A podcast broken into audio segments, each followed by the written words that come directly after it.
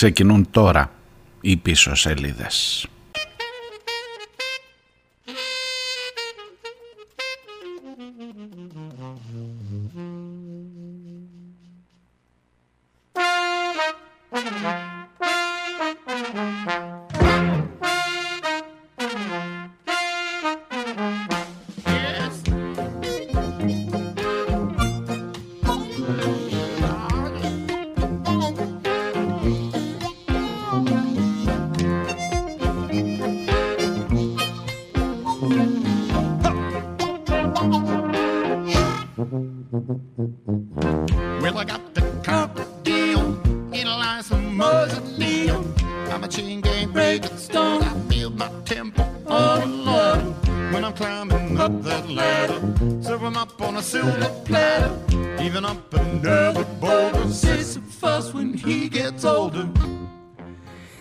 Γεια σας, καλημέρα, καλώς ήρθατε. Με κρύο, καιρός για δύο λένε ή τουλάχιστον για δύο.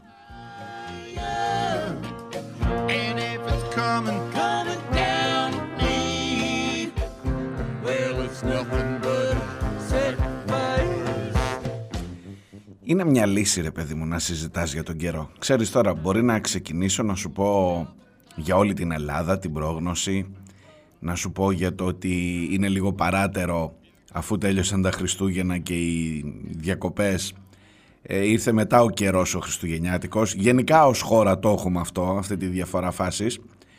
Ε, βλέπω και τα ε, πρωτοσέλιδα ενώ των ενημερωτικών site ε, γενικά της ε, επικαιρότητας που ο καιρός είναι πρώτη είδηση. Και λες τι να κάνω, μήπως να κάνω και εγώ πρώτη είδηση στον καιρό; Ρε παιδί μου. Καιρός και αστυνομικό. Αυτά τα δύο. Μήπως να κάνω κι εγώ πρώτη είδηση στον καιρό, να ξεκινήσω να περάσει η πρώτη ώρα της εκπομπής μέχρι να σας πω στην Ανατολική Μακεδονία, στην Κεντρική Μακεδονία, στη Δυτική Μακεδονία, στη Θεσσαλία, τι καιρό περιμένουμε, ποια θερμοκρασία, στην Αττική, αν θα χιονίσει, χιονίζει ήδη στην Πάρνηθα, να σας πω. Πιο κάτω, Πελοπόννησος, Ιόνιο, νησιά Αιγαίου, Ανατολικού Αιγαίου, Βόρειου Αιγαίου, νησιά αυτό, Κρήτη, ότι στην Ψιλορή, στον Ψιλορίτη έχει χιονίσει, παιδιά. Στον Ψιλορίτη, αν ακούτε άλλοι από Κρήτη από εδώ, στον Ψιλορίτη έχει χιόνι. Και μπορεί να περάσει όλη αυτό, οι υποδείξεις της τροχέας, οι οδηγοί να είναι προσεκτικοί. Θέλω να σου πω δεν το υποτιμώ. Είναι σημαντικός ο καιρός. Αλλά ρε παιδί μου, ρε παιδί μου, ε, μοιάζει σαν να θέλω οπωσδήποτε να συμβεί κάτι της, έχει λέει περιπολικά, δηλαδή μπορεί να διαβάσεις μια είδηση, περιπολικά στο τελεφερίκ της Πάρνηθας για να αποτρέπουν την ε, άνοδο των απερίσκεπτων. Ωραία, ωραία, ωραία. Περιπολικά να προστατέψουν καμιά γυναίκα που καταγγέλει και από ό,τι φαίνεται και για τον συγκεκριμένο γυναικοκτόνο στη Θεσσαλονίκη υπήρχαν οι προειδοποιήσεις. Είδες πως βγαίνει σιγά σιγά ότι υπήρχαν οι προειδοποιήσεις και ότι είχε απειλήσει και στο παρελθόν και, και, και όλα αυτά. Τίποτα εκεί κανένας δεν θα το κάνει πρώτη είδηση. Αυτό. Άστο σου λέω.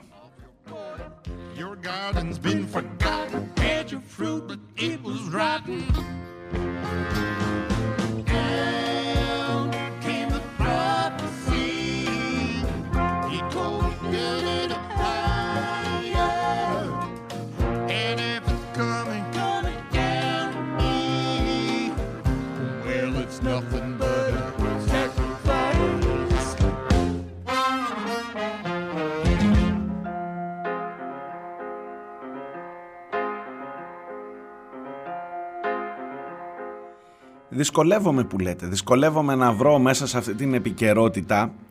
Ε, νιώθω μερικές φορές ε, παράτερος ρε παιδί μου, έτσι αποσυνάγωγος.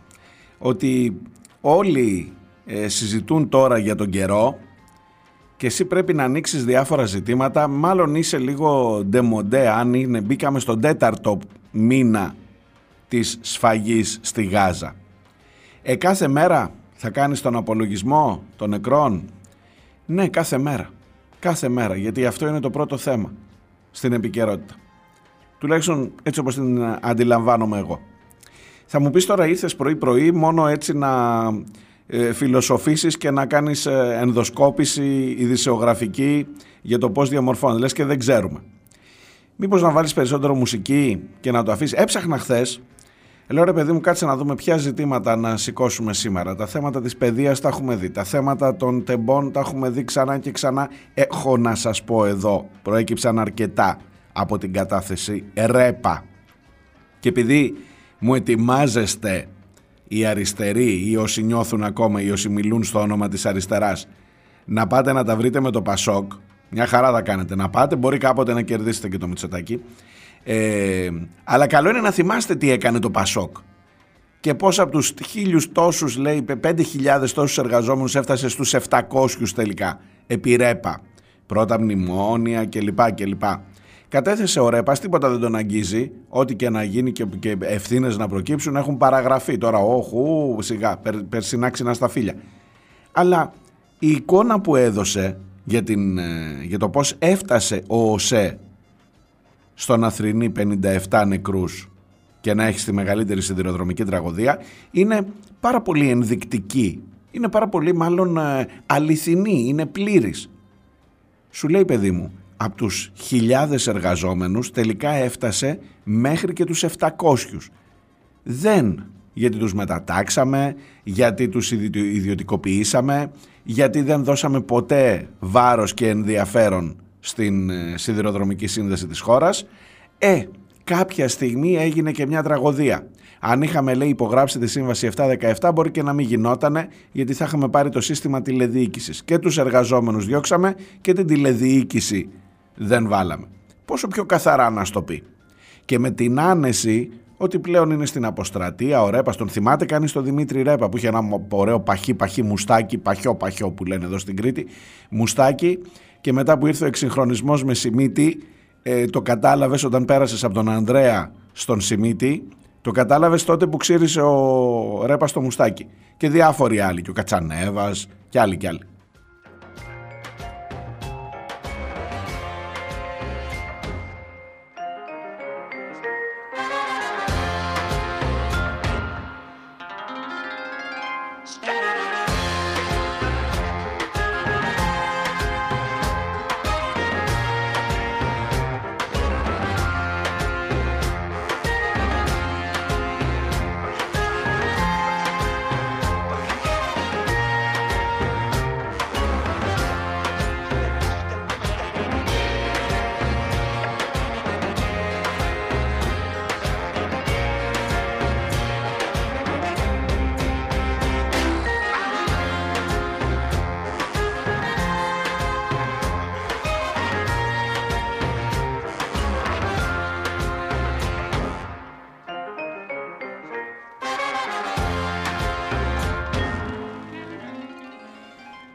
Την ε, χθεσινή εκπομπή κάνοντας μια βόλτα στο προφίλ αυτού του Άκη που είναι ακόμα ανοιχτό, δεν το έχει κατεβάσει η ασφάλεια, η δίωξη, δεν ξέρω ποιος αναλαμβάνει.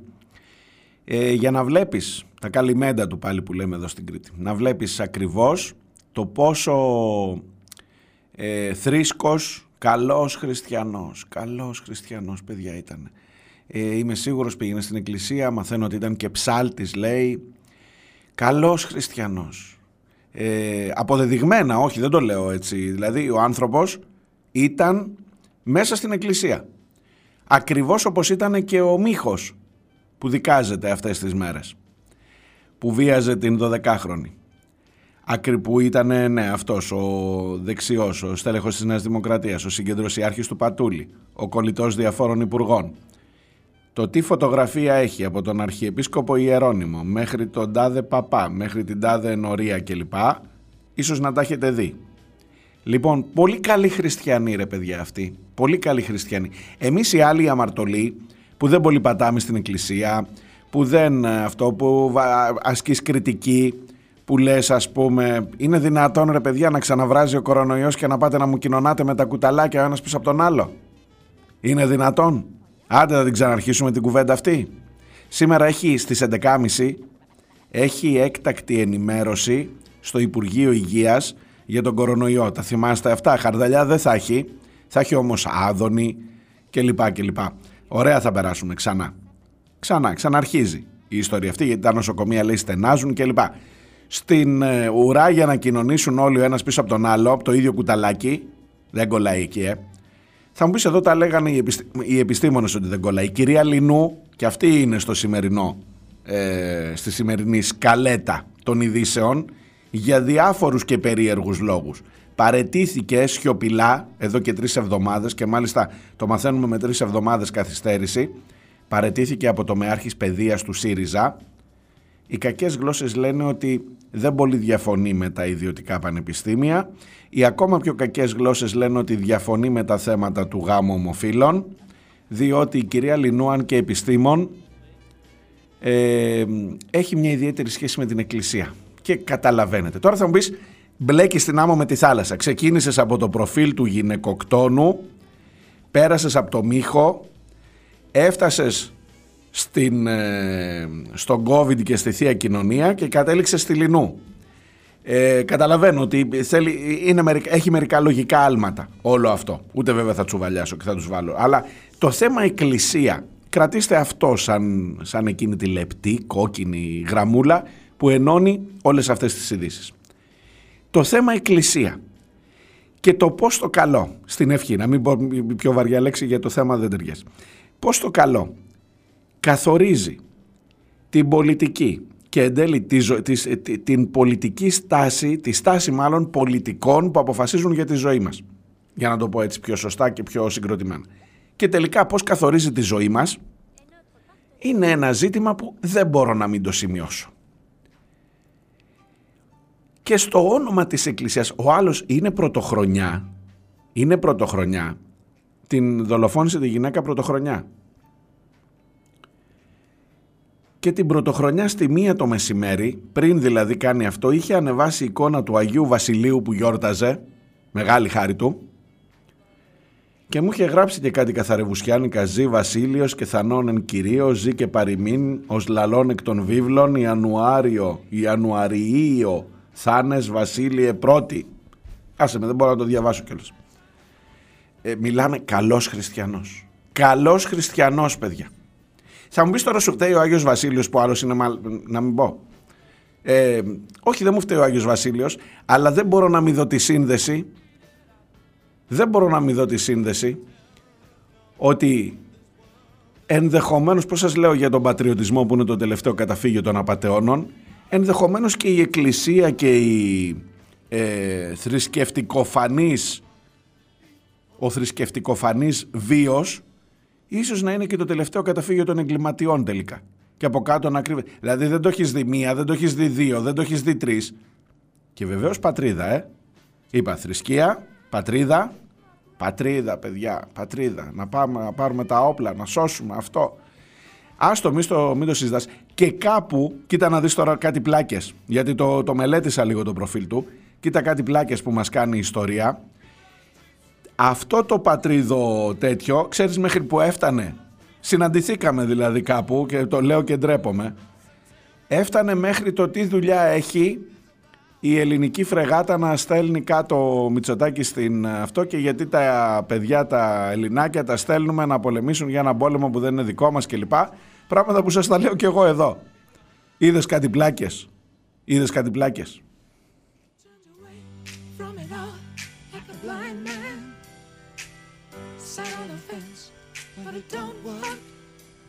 Keep coming up with love, but it's so slashed and torn.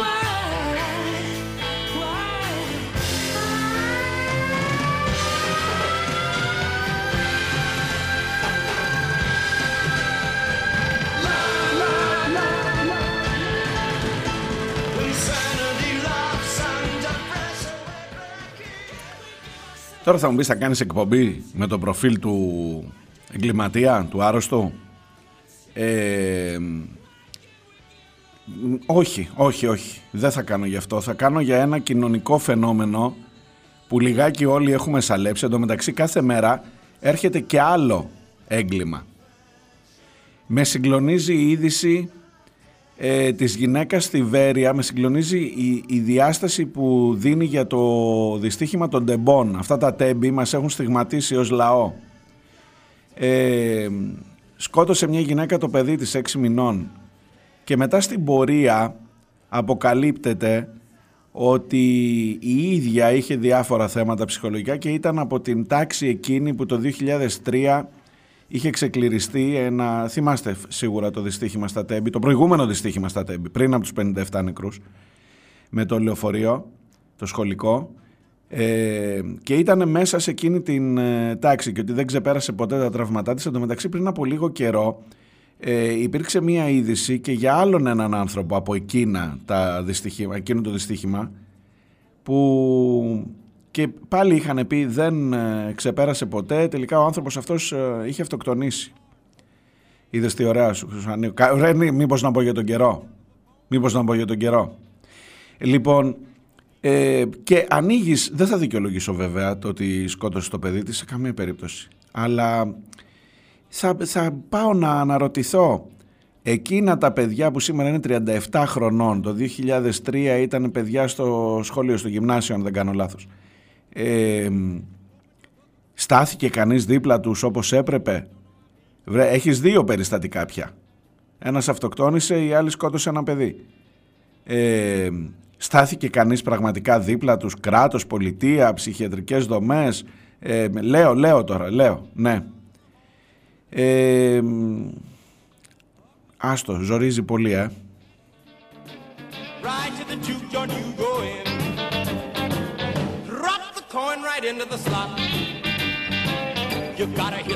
Really hot.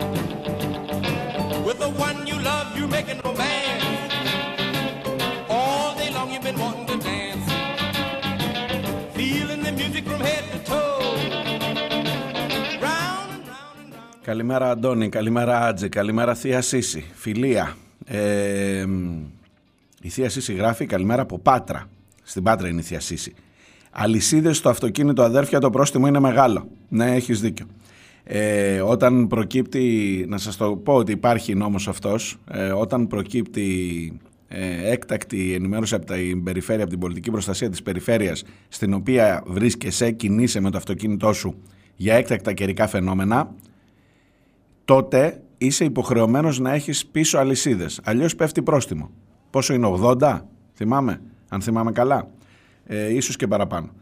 Ε, επίσης μου γράφει και ο Φούρας, ε, αφού είναι από την Πάτρα τον θυμάται το, και ο Φούρας είχε ξηρίσει το μουστάκι τότε με τους Ολυμπιακούς. Ναι, ναι, όλοι, όλοι οι Πασόκοι αυτοί ξηρίζαν τα μουστάκια τότε με τον ε, Σιμίτη που περάσαμε στον εξυγχρονισμό. Ήταν το σημαντικότερο δείγμα του εξυγχρονισμού ήταν το ξύρισμα των μουστακιών. Ε, επίσης μου θυμίζει τη Γιαμαρέλου που έλεγε είναι τύχη να μεταλάβετε, ειδικά τώρα με τον κορονοϊό. Άντε, καλή τύχη αδέρφια, τι να πω.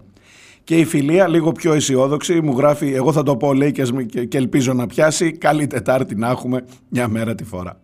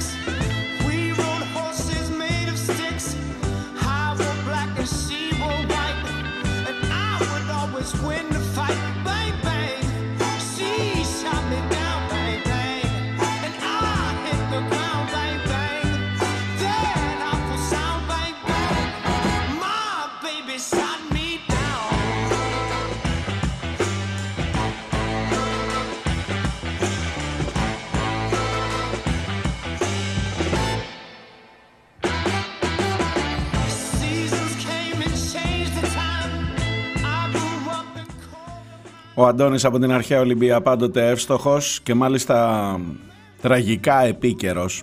Πού είναι γαμό το εκείνο ο Βορύδης να τον ξαναβάλω να ακούσω που λέει δεν υπάρχουν κακές ειδήσεις στην Ελλάδα. Έχεις ξεκινήσει το πρωί της Τετάρτης μεσοβδόμαδα με την είδηση ότι έχεις ε, κι άλλη καραβιά με νεκρούς στην Λέσβο, δύο νεκροί, οχτώ διασωθέντες πρωί πρωί σήμερα. Ε, και μου θυμίζει την Ευρωπαία Επίτροπο για την Μετανάστευση, την κυρία Ήλβα Γιώχανσον, η οποία ήρθε εδώ στην Ελλάδα, την είδατε αυτή την είδηση φαντάζομαι τις προηγούμενες ημέρες, τι ωραία, τι καλά που τα κάνετε όλα. Απέδωσε λέει τα εύσημα στη χώρα μας για την εξαιρετική διαχείριση της μετανάστευσης κατά τα τελευταία τέσσερα χρόνια. Να σας το ξαναπώ, το γράφει ο Αντώνης να το πω να το εμπεδώσουμε όλοι. Τα εύσημα στη χώρα μας για την εξαιρετική διαχείριση της μετανάστευσης κατά τα τελευταία τέσσερα χρόνια. Στη χώρα που έχει 600 νεκρούς στην Πύλο, μόνο για αυτό το περιστατικό θα έπρεπε για τα επόμενα 14 χρόνια να είναι η Ελλάδα υπόλογη. Και έρχεται η Ευρωπαία Επίτροπος για να δεις γιατί η Ευρώπη θα ψηφίσεις τώρα τον ε, Ιούνιο που έρχεται. 9 Ιουνίου έχει ευρωεκλογές. Να δεις για ποια Ευρώπη α, θα ψηφίσεις. Απέδωσε τα εύσημα, το ξαναδιαβάζω. Απέδωσε τα εύσημα στη χώρα μας για την εξαιρετική διαχείριση της μετανάστευσης κατά τα τελευταία τέσσερα χρόνια. Εντάξει. Με 600, 700, 650 πώς ήταν, ούτε θα μάθουμε ποτέ νεκρούς σε ένα ναυάγιο στην Πύλο με ευθύνη του ελληνικού λιμενικού που έδεσε τη βάρκα και την πήγαινε προς την Ιταλία και την έδεσε στραβά και τους έπνιξε τους ανθρώπους. Το ελληνικό λιμενικό. Και σου αποδίδει τα εύσημα για το πόσο καλά χειρίζεσαι τα θέματα της μετανάστευσης. Δήλωσε χαρακτηριστικά, μου γράφει ο Αντώνης, ότι πρώτα υπήρχε χάος, αλλά τώρα υπάρχει τάξη. Δηλαδή μου λέει 700 νεκροί στο άλλο έγκλημα αυτό της πύλου για την κυρία Γιώχανσον είναι τάξη; Ναι Αντώνη είναι τάξη. Αυτή είναι η τάξη. Της Ευρώπης φρούριο αυτή είναι η τάξη. Το ότι τους απέτρεψες να μην φτάσουν στην Ευρώπη αυτή είναι η τάξη που εννοεί. Και μου γράφει στο τέλος, ξέχασα να σου πω ότι η κυρία Γιώχανσον είναι λευκή, πολύ λευκή, πιο πολύ και από την Άννα Διαμαντοπούλου.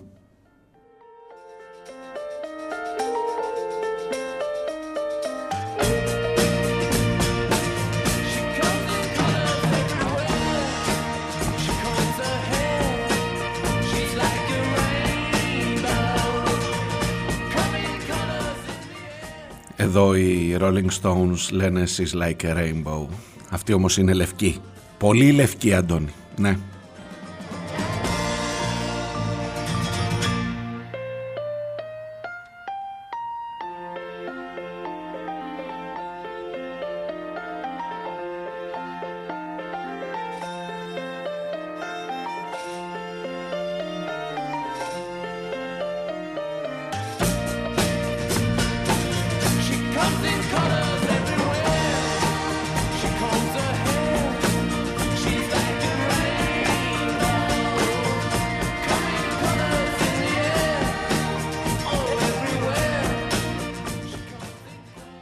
Λοιπόν, πηγαίνουμε για το πρώτο διάλειμμα. Όπως καταλαβαίνετε, σήμερα έχω έρθει λίγο με ανάκατα όλα μέσα. Νομίζω έτσι όπως είμαστε όλοι μας. Ε, ενώ συνήθως εγώ προσπαθώ να τα βάλω σε μια τάξη, σήμερα δεν το έχω καταφέρει. Ένα πράγμα περίεργο. Ε, ε, και τι να σας πω, ίσως είναι μια λύση, όχι να λες για τον καιρό, όχι, αλλά ίσως να βάλεις λίγο μουσική περισσότερο, ε, τουλάχιστον να κάνουμε παρέα, τουλάχιστον να ανταλλάξουμε μερικές σκέψεις. Μήπως θα βάλεις σε μια σειρά, να δεις τι ακριβώς σου συμβαίνει, σαν λαός. Και έχω να σου πω όταν γυρίσω και για το πόσο γουρλίδικη, γουρλίδικη πραγματικά, είναι η επιτροπή που εξετάζει την τραγωδία στα Τέμπη. Το γούρι, παιδιά, αφού λέμε να την, να την ξανακάνουμε την τραγωδία, μήπως μας πάει καλά και η επόμενη χρονιά. Έρχομαι, μην φύγετε.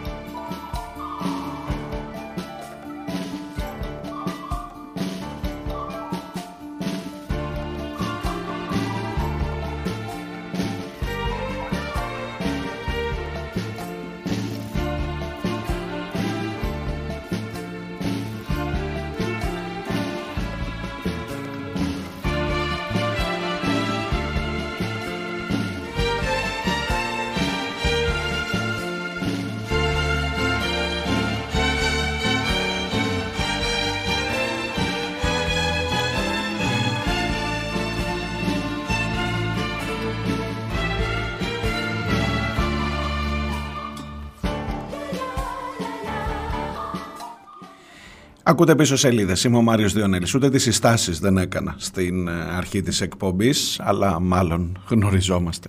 Ε, πίσω σελίδε.gr το site της εκπομπής. Καλημέρα όπου και αν συναντιόμαστε στο μέσον της εβδομάδας και εν μέσω ενός καταιγισμού ειδήσεων κακών ως επιτοπλίστων κύριε Μάκη μου που πρέπει να τις ε, βάλεις σε μία σειρά και να διαλέξεις από ένα καλάθι ε, κακών ειδήσεων να διαλέξεις ποιες από αυτές μπορείς λίγο να εξηγήσεις ή μπορείς λίγο να, να αντιληφθείς τι τις προξένησε, τι συνέπειες αφήνουν, τι, πού μπορεί να οδηγήσουν.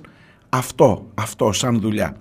Με λίγο μουσική και με λίγη σήμερα έτσι πιο εσωτερική αναζήτηση. Και με όλα αυτά τα θέματα που βάζετε κι εσείς, να εδώ η Θεία Σύση μου λέει πες μας για τον Μπακογιάννη που θα πάει να διδάξει στο Χάρβαρντ. Πώς αναζήσω κι εγώ πια σαν δημοσιογράφος και πώς ανακληθώ να σχολιάσω. Ξέρεις ο καθένας μας έχει έναν εργασιακό βίο ρε παιδί μου πόσα καμιά σαρανταριά χρονάκια. Θα φτάσω στα 60 πόσα για να, αν φτάσουμε, να πάρεις ε, και θα λες κάποτε είπα και την είδηση ότι ο δήμαρχος ε, της Αθήνας που κατέστρεψε και την παρεξόδεψε του κόσμου τα λεφτά πάει να διδάξει δημόσια διοίκηση, πώς διοικείς σωστά ένα δήμο στο Χάρβαρτ, στο υποτίθεται το καλύτερο πανεπιστήμιο του κόσμου, ε, ε, αυτό που στοχοποιεί τους φοιτητές του, αν που είναι υπέρ της Παλαιστίνης. Θα σας τα πω παρακάτω. Τώρα δεν το είχα σκοπό, σου ομολογώ θεία δεν το είχα σκοπό, αλλά μια που το βάζεις θα σου πω αναλυτικά και θα σου πω κυρίως για εκείνο το γλυψιματικό, δηλαδή παιδιά τα σάλια, τα σάλια, είναι, τι να σου πω ρε, το διαβάζεις και κολλάς κάτω, λέει, συχαίνεσαι, συχαίνεσαι που το διαβάζεις. Ένα ρεπορτάζ των παραπολιτικών, από εκεί προέκυψε η είδηση, των παραπολιτικών του Κουρτάκη που είναι κουμπάρος με την Τώρα Μπακογιάννη, που η Τώρα Μπακογιάννη είναι η μαμά του Κώστα Μπακογιάννη, σλάρτ σλουρπ, σάλια, σάλια, σάλια σου λέω.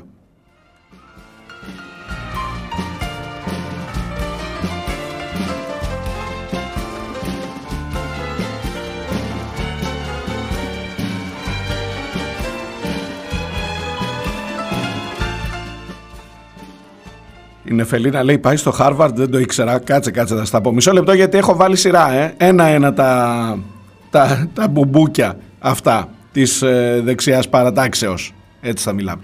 Λοιπόν, πρώτος ο Δημήτρης Μαρκόπουλος. Περίμενε, περίμενε, πριν πάω στον Πακογιάννη. Είναι πρόεδρος της Επιτροπής, της Εξεταστικής Επιτροπής της Βουλής για τα Τέμπη. Για τη μεγαλύτερη σιδηροδρομική τραγωδία στην Ελλάδα και στην Ευρώπη. Είναι ο πρόεδρος τον οποίο έχει αναθέσει η Ελληνική Βουλή και κατ' επέκταση εσείς εκεί έξω και εγώ, όλοι μας, ο λαός του έχει αναθέσει να διαλευκάνει την υπόθεση των τεμπών, παιδιά. Και ξεκινάει την, συνεδρία, την πρώτη συνεδρίαση του νέου έτους λέγοντας ότι η επιτροπή μας αυτή εδώ που εξετάζει την τραγωδία είναι γουρλίδικη. Γουρλίδικη. Γιατί; Γιατί σε αυτό το μήνυ ανασχηματισμό που έκανε ο Μητσοτάκης, τα ακούσατε φαντάζομαι, αλλά αν δεν τα ακούσατε, καθίστε, καθίστε ή τέλος πάντων απομακρυνθείτε από τίποτα ε, βαριά αντικείμενα, βάζα, ξέρω εγώ οτιδήποτε μπορεί να πετάξει. Λοιπόν, είναι χουρλή δική γιατί τα δύο από τα μέλη της είναι δημοκράτες εννοεί, δεν θα έλεγε για τους άλλους τίποτα καλό, οι άλλοι τίποτα δεν κάνουν. Ρεμπεσκέδες είναι. Οι νεοδημοκράτες γίνανε υφυπουργοί. Ένας κύριος Νικολακόπουλος έγινε υφυπουργός προστασίας του πολίτη, δηλαδή υφυπουργός καταστολής, δίπλα στον Μιχάλη μας, της καρδιάς μας. Και η άλλη κυρία Λιτρίβη, κάτσε να δω, πρέπει να τους μάθουμε σιγά σιγά. Πάντα πάει στο Λιοτρίβη το όνομα, αλλά δεν θέλω να προσβάλλω το όνομά της. Λιτρίβη, Λιτρίβη, ναι. Η Ιωάννα Λιτρίβη έγινε υφυπουργός παιδείας. Και αυτοί τώρα και οι δύο ήταν μέλη της ε, Επιτροπής της Εξεταστικής που προσπαθεί να ρίξει φως και να φτάσει στο μαχαίρι στο κόκαλο για το θέμα των τεμπών. Και λέει κοιτάξτε τι γουρλίδικη που είναι η Επιτροπή μας, έκανε ο Μητσοτάκης ανασχηματισμό και δύο από τα μέλη της Επιτροπής μας τα έκανε υφυπουργούς. του απάντησε όπως πρέπει, του απάντησε όπως πρέπει ένας από τους συγγενείς των θυμάτων ένας από τους ανθρώπους που έχει χάσει, ο Βαγγέλης Βλάχος, έχει χάσει τον αδερφό του, τον Βάιο Βλάχο και του λέει ε, το μόνο που δεν είπε είναι πάντα τέτοια ή και του χρόνου. Έσχος, προσβολή, ύβρις. Να φέρουν κέρασμα οι δύο νέοι υπουργοί 57 κορνέδες, έγραψε ο κύριος Βλάχος.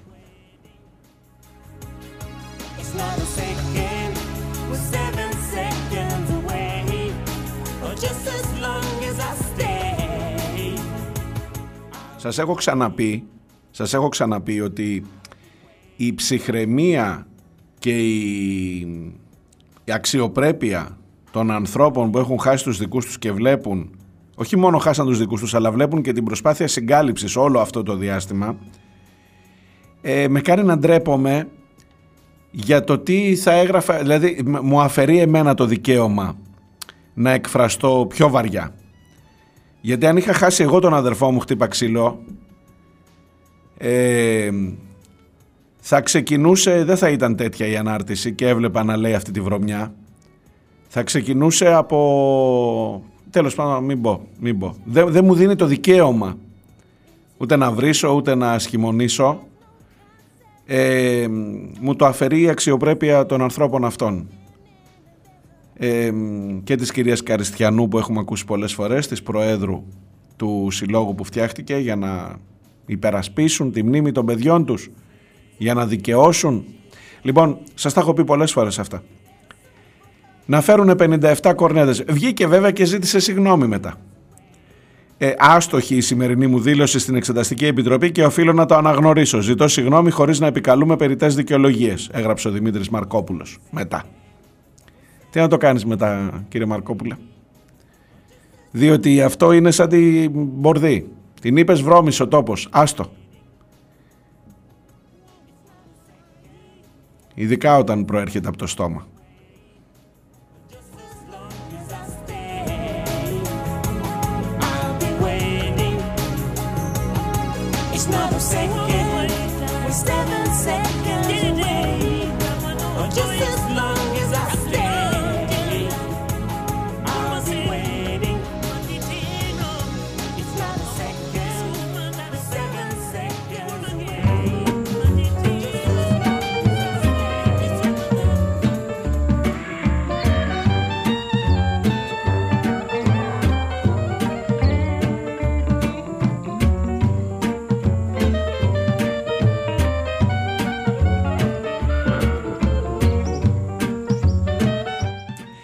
Τα λέει καλύτερα από μένα ο Αντώνης από την αρχαία Ολυμπία. Θα μπορούσε κανείς να κατηγορήσει τον Δημήτρη Μαρκόπουλο μόνο για έλλειψη χιούμορ. Η ιδιότητά του όμως ως Προέδρου της Επιτροπής για τη διερεύνηση των αιτιών που προκάλεσαν το δυστύχημα, το δυστύχημα των τεμπών, αλλά και η εν γέννη στάση του καταδεικνύουν την έλλειψη σοβαρότητας και της οποιασδήποτε πρόθεσης για την ανάδειξη των αιτιών του εγκλήματος. Απόδειξη η προσπάθειά του να αποδομήσει δύο μάρτυρες κατηγορίας, καθώς και η υποβάθμιση της απόφασης της Ευρωπαϊκής Εισαγγελίας για την δίωξη 23 ατόμων, σε βαθμό κακουργήματος, Αντώνη. Το θυμίζω εγώ προσθέτω. Όταν η ελληνική δικαιοσύνη ακόμα δεν έχει ασκήσει διώξεις για τους υπευθύνους, ο μόνος που ε, είναι στη φυλακή είναι ο Σταθμάρχης. Λοιπόν, που θα πέσει πάνω το όλο το βάρος. Λοιπόν, άρα όχι γουρλίδικη επιτροπή, μου λέει ο Αντώνης, απλά στημένη, τουλάχιστον από πρόεδρο, για να είμαστε σαφείς.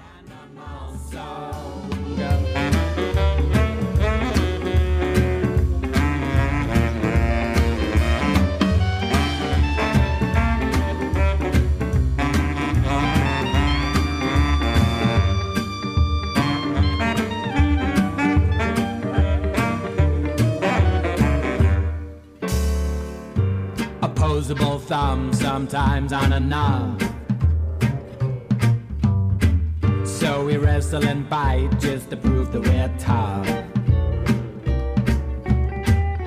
And too many times I begged for change to perfectly rearrange this chemical in my brain.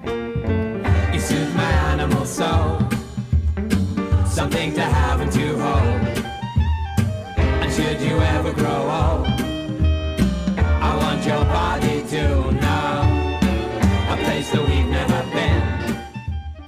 Θα δαπανίσω αυτό το δεύτερο μέρος της εκπομπής ε, και θα σας πω μετά για τον Μπακογιάννη. δεν θα το ξεχάσω. Το υπόσχομαι.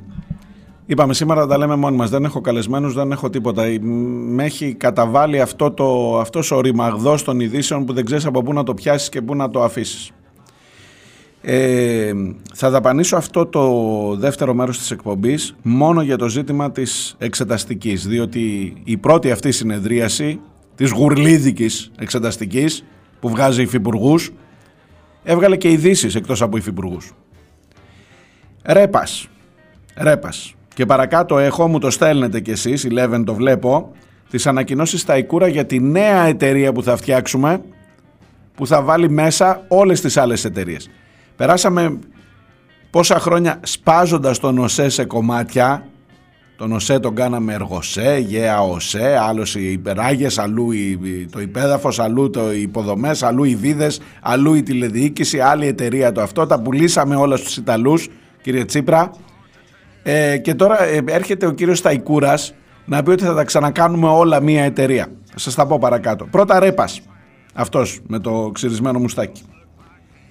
Πήγε ο άνθρωπος, ήταν υπουργός μεταφορών, υποδομών και δικτύων το 2009-2011.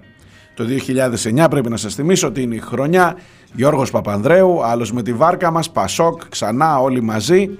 Ε, μετά μας προέκυψε ότι συζητούσε πριν αναλάβει, πριν εκλεγεί πρωθυπουργός με το Στροσκάν για το πρώτο μνημόνιο και τσούκου τσούκου τσούκου τσούκου μετά μας ήρθε το Καστελόριζο και το πρώτο μνημόνιο. Και εκεί πάνω αρχίσαν οι περικόπες. Πρώτος πρώτος ήταν ο ΟΣΕ και από τους πρώτους που ανέλαβε τη βρώμικη δουλειά ήταν ο Δημήτρης Ρέπας ως υπουργός.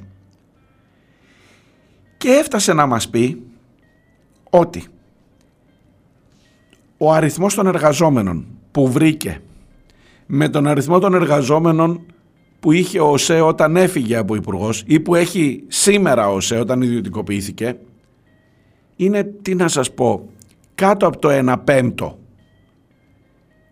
Ίσως να μην χρειαζόταν, ίσως να μπορούσε να τελειώσει εκεί η Εξεταστική Επιτροπή, να πει πάτε όλοι φυλακοί με το ότι διαλύσατε έναν οργανισμό, ο οποίος ήταν ο πιο αξιόπιστος μεταφορέας στη χώρα, ο οποίος ως τρένο την ώρα που παντού σε όλη την Ευρώπη έχει αναπτυχθεί ο σιδηροδρομικός ε, κλάδος, στην Ελλάδα τον διαλύσατε κυριολεκτικά, προς χάρη των εργολάβων για να φτιάχνουν ματικέ οδούς και ιονίες οδούς κλπ. Να τα φτιάξουμε, δεν λέω, αλλά έπρεπε να έχει και την πελατεία. Να το πάλι μπροστά.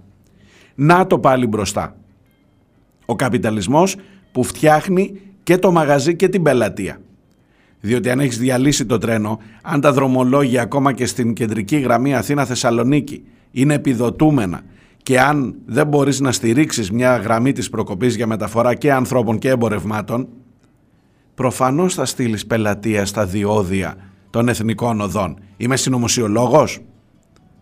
Να το πάλι το σενάριο. Φτιάχνω το μαγαζί γωνία και σου φέρνω έτοιμη και την πελατεία. Είτε είναι τα ιδιωτικά πανεπιστήμια με τη βάση του 10, είτε είναι ο αρχαιολογικός χώρος της Ακρόπολης με την αύξηση των εισιτηρίων και την ε, ε, το να περάσεις την έκδοση και τα εκδοτήρια όλο, αυτή, όλο αυτό το σύστημα σε ιδιώτη είτε είναι τα διόδια ξανά ξανά ξανά το ίδιο έργο το οποίο απαντιέται με το 41% ναι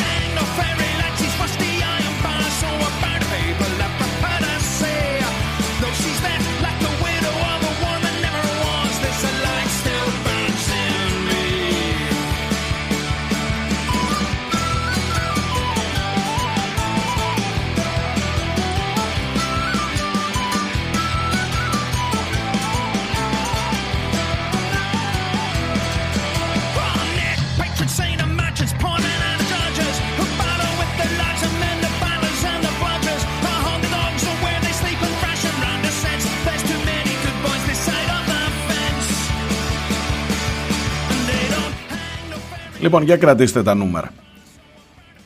Όταν ανέλαβε ο Δημήτρης Ρέπας, υπουργός Μεταφορών Υποδομών και Δικτύων, όπως το λέγαμε τότε, ο ΟΣΕ είχε 5.151 εργαζόμενους.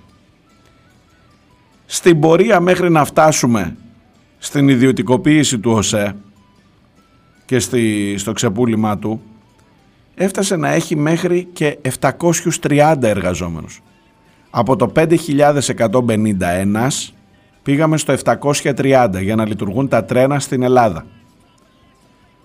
Διότι εντάξει, προφανώς δεν ήταν μόνο αυτοί, γιατί κάποιοι ήταν μετά της ιδιωτικής εταιρείας, μετά ήρθε η Φερόβια Ιτάλια, μετά ήρθε η Γεωσέ, μετά ήρθε η Τρενοσέ. Αλλά ο ΟΣΕ, το κύριο, το κύριο έργο, το μεταφορικό, μπορεί να ήταν πολύ οι 5.151. Και αρχίσανε μετά. Να οι μετατάξεις, να οι εθελουσίες εξόδοι, έξοδοι, να οι ε, απολύσεις, οι, μη, οι μη αντικαταστάσεις του προσωπικού, του έμπειρου προσωπικού που συνταξιοδοτεί το.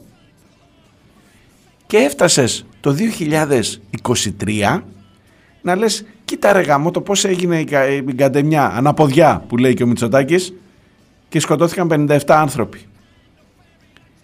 Και έρχεται ο άλλος και σου λέει έχει μείνει από τότε που ήμουν εγώ, που ο ίδιος τους απέλησε, ο ίδιος τους μετέταξε, ο ίδιος δεν κάλυπτε τις κενές θέσεις, διότι ξέρετε μνημόνια κλπ. κλπ, κλπ. Και έρχεται και σου λέει ότι το προσωπικό είναι το 1 πέμπτο, λιγότερο από το 1 πέμπτο, από το 5.150 βάλε, τι νούμερο είναι το 730 που έμεινε τελικά. Και κάθεσαι και αναρωτιέσαι, γι' αυτό σας λέω, θα μπορούσε και να κλείσει εκεί να πει άντε πηγαίνετε το παραπέμπουμε το θέμα στα δικαστήρια όλοι, και μετά η σύμβαση 717 την οποία λέει, ε, την είχαμε ξεκινήσει, αν την είχε υλοποιήσει η κυβέρνηση δεν θα είχαν σκοτωθεί οι άνθρωποι. Χαίρομαι πολύ. Χαίρομαι πολύ. Γιατί δεν υλοποιήθηκε η σύμβαση 717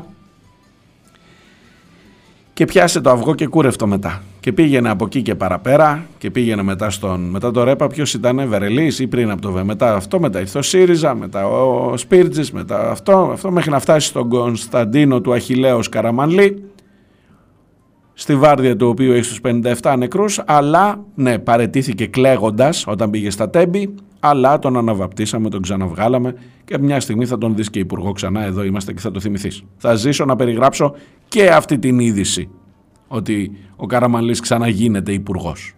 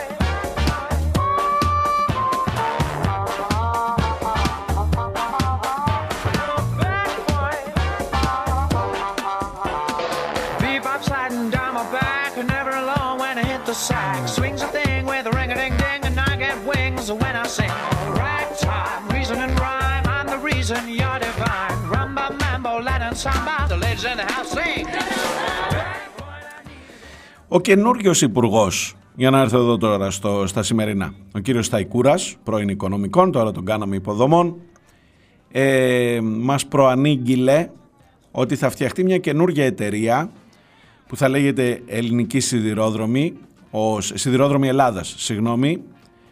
Αυτός ο έρμος έχει περάσει και σας μιλώ και ως, ίσως να ξέρετε οι παλιότεροι ακροατές των πίσω σελίδων, και ως εγγονός σιδηροδρομικού που είχε εμπλακεί και σε σιδηροδρομικό δυστύχημα.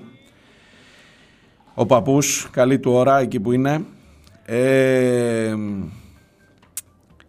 έχει περάσει από το ΣΕΚ, Σιδηρόδρομη Ελληνικού Κράτους, μετά έγινε ο ΣΕ, Οργανισμός Σιδηροδρόμων Ελλάδος, τώρα θα γίνεται ΣΕ, Σιδηρόδρομη Ελλάδας ΑΕ. Αυτό είναι το σχέδιο. Και μέσα σε αυτό το Σιδηρόδρομη Ελλάδος ΑΕ ε, έχει πλάκα, έχει πλάκα ότι δεν είναι σιδηρόδρομοι Ελλάδας, είναι σιδηρόδρομοι Ελλάδος. Κρατήστε το και αυτό. Μερικά πραγματάκια, ξέρεις, καμιά φορά έχουν τη σημασία τους. Είναι εκεί, υποδόρια λειτουργούν, δεν είναι Ελλάδας, είναι Ελλάδος. Λοιπόν, ε, και μέσα θα πάρει τον ΟΣΕ, την έργοσε και τα τμήματα του τροχαίου υλικού και ενεργών σταθμών της ΓΕΟΣΕ. Η έργοσε είχε τις ράγες. Η ΓΕΟΣΕ είχε τους σταθμούς, αν θυμάστε καλά. Και όλο το τροχαίο υλικό, το, το υλικό ε, έχεις ξεπουλήσει, σου θυμίζω, την, στην Hellenic Train που ήταν η ε, εταιρεία λειτουργίας, το έχεις ξεπουλήσει στην Φερόβια, στην Ιταλία. Δεν συζητάει κανείς για το αν θα τα πάρεις πίσω και για το αν αποδείχτηκε μετά το τραγικό δυστύχημα ότι δεν μπορεί να κάνει αυτή τη δουλειά. Αυτό δεν το συζητάει κανείς.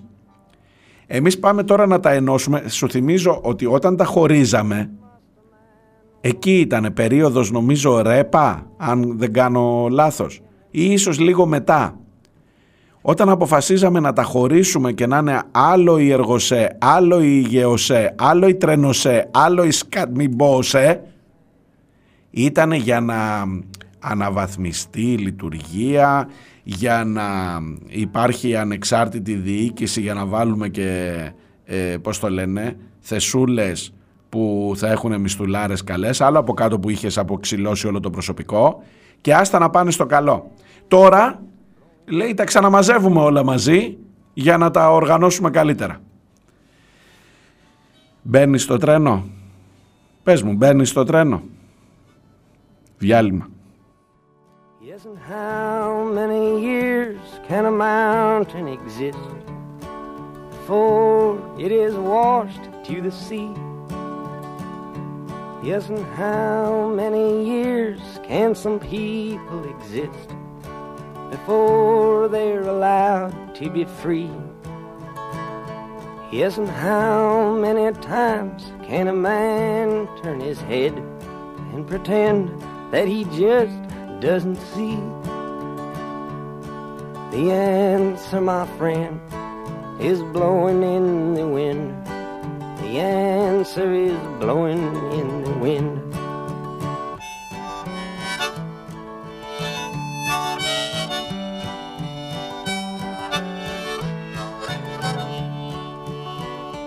Yes, and how many times must a man look up before he can see the sky?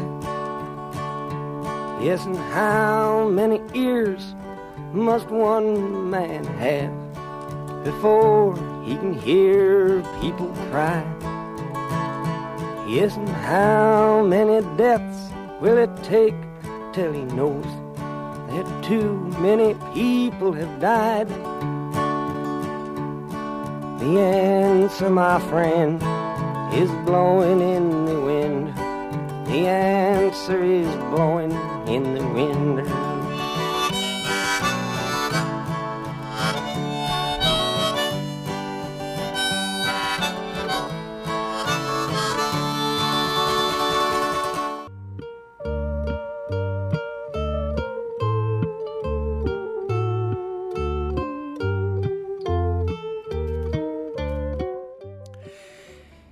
Ακούτε πίσω σελίδες. Είμαι ο Μάριος Διονέλης. Μπαίνουμε στη δεύτερη ώρα. Με Κεμάλ, με Raining Pleasure εδώ και φυσικά με Μάνο Χατζηδάκη. Baba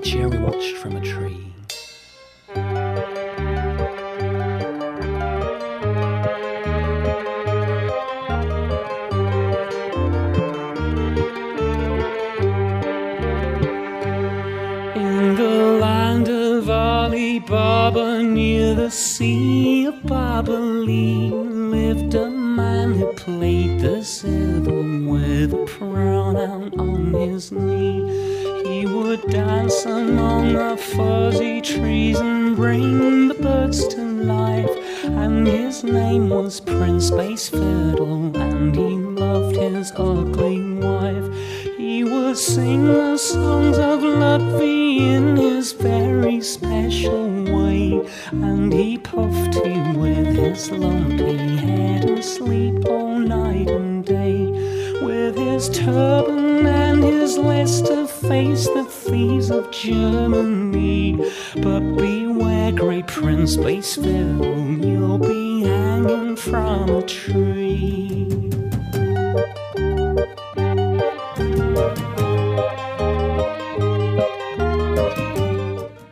Από το ναυάγιο στη Λέσβο οι ειδήσεις που έρχονται δεν είναι καλές. Ο αριθμός των νεκρών έχει ανέλθει στους 3. Ήταν συνολικά 36 άνθρωποι. Τρεις είναι οι νεκροί. 8 έχουν διασωθεί. Οι υπόλοιποι αγνοούνται.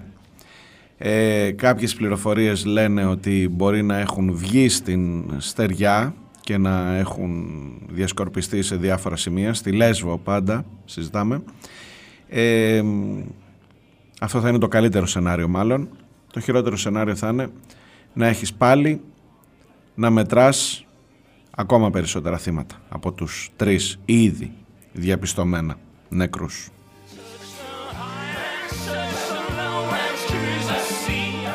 Άλλα, άλλα είναι, είναι επιτυχημένη, πώς το είπες Αντώνη πριν, κάτσε να το ξαναδώ, ε, η διαχείριση του μεταναστευτικού. Τι ωραία, η κυρία Γιώχανσον.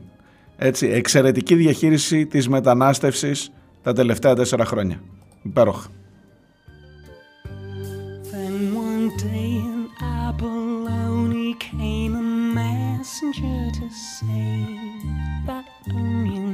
base fiddle broken off, no more to play. Will we lose our land of Luffy to the bearded Manacles? Only can save us, and some tricks inside our sleeves. From the sky there was an answer to the question of the plebes. You will meet a tall dark stranger wearing black and blue canoes. Who is Lucy?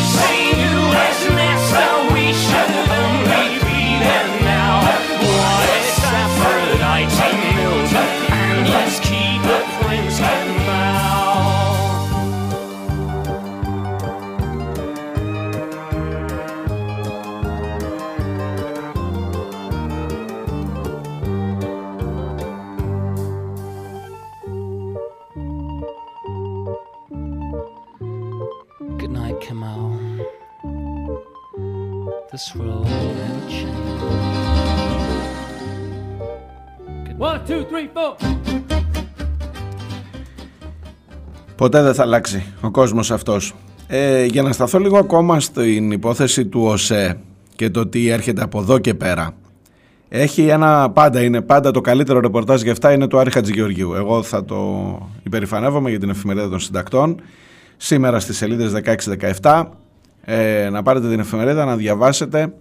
Την σύγκριση και την, το πόσο αποκαλυπτικό είναι και τα έχουν στήσει και ωραία οι συνάδελφοι με κουτάκια δίπλα-δίπλα για το πώς όταν ε, χωρίζαμε τον ε, ΟΣΕ από την ΕΡΓΟΣΕ αυτό έγινε ε, στον νόμο επί Καραμαλή. Ε, όχι πιο παλιά, τα προηγούμενα ήταν η ΓΕΑ, ΟΣΕ και λοιπά ήταν πιο παλιά. Ε, η Τρενοσέ είναι αυτή που ιδιωτικοποιήσαμε που είναι η λειτουργία. Άστε τα έχουμε μπλέξει εκεί, μην το συζητάς. Ο Άρης λοιπόν που τα θυμάται πολύ καλά ε, λέει, ε, βάζει δύο κουτάκια δίπλα-δίπλα, δύο καρεδάκια ρε παιδί μου στην εφημερίδα και λέει κοιτάξτε να δείτε με ποιο επιχείρημα χωρίσαμε τις εταιρείες. την ΟΣΕ από την ΕΡΓΟΣΕ ο σαφής διαχωρισμός των αρμοδιοτήτων των δύο εταιριών ώστε να επιτευχθούν η διακριτική κατανομή τους και η αποτελεσματικότερη λειτουργία των δύο εταιριών. Η βελτίωση της ελκυστικότητας, της παραγωγικότητας και της ανταγωνιστικότητας των εταιριών σιδηροδρομικού τομέα ώστε να προσφέρουν προϊόντα και υπηρεσίες που είναι αξιόπιστα οικονομικά, αποδοτικά και ανταποκρίνονται στις, στις ανάγκες της αγοράς και των χρηστών. Αυτά λέγαμε όταν τα χωρίζαμε. just for spite. He works 24 hours a day. Devil ain't lazy. No, siree. Oh, the devil ain't lazy. No, siree. Tells us how to find success. But I know you wind up in distress. I'll tell you why. Devil is an awful mess. Work 24 hours a day. He likes to see things scorch and burn, so don't make no Και μετά πας στο διπλανό καρεδάκι και λέει γιατί τα ενώνουμε. Αντιμετώπιση των χρόνιων παθογενειών του σιδηροδρομικού τομέα στην Ελλάδα μέσω πλήρους αναδιοργάνωσης και ενοποίησης του συνόλου των εταιριών και ανάληψη από τη νέα εταιρεία της αποκλειστικής ευθύνης για το σχεδιασμό, την ανάπτυξη, τη συντήρηση και την ασφαλή διαχείριση των σιδηροδρομικών υποδομών της χώρας και του τροχαίου υλικού. Υπέροχα!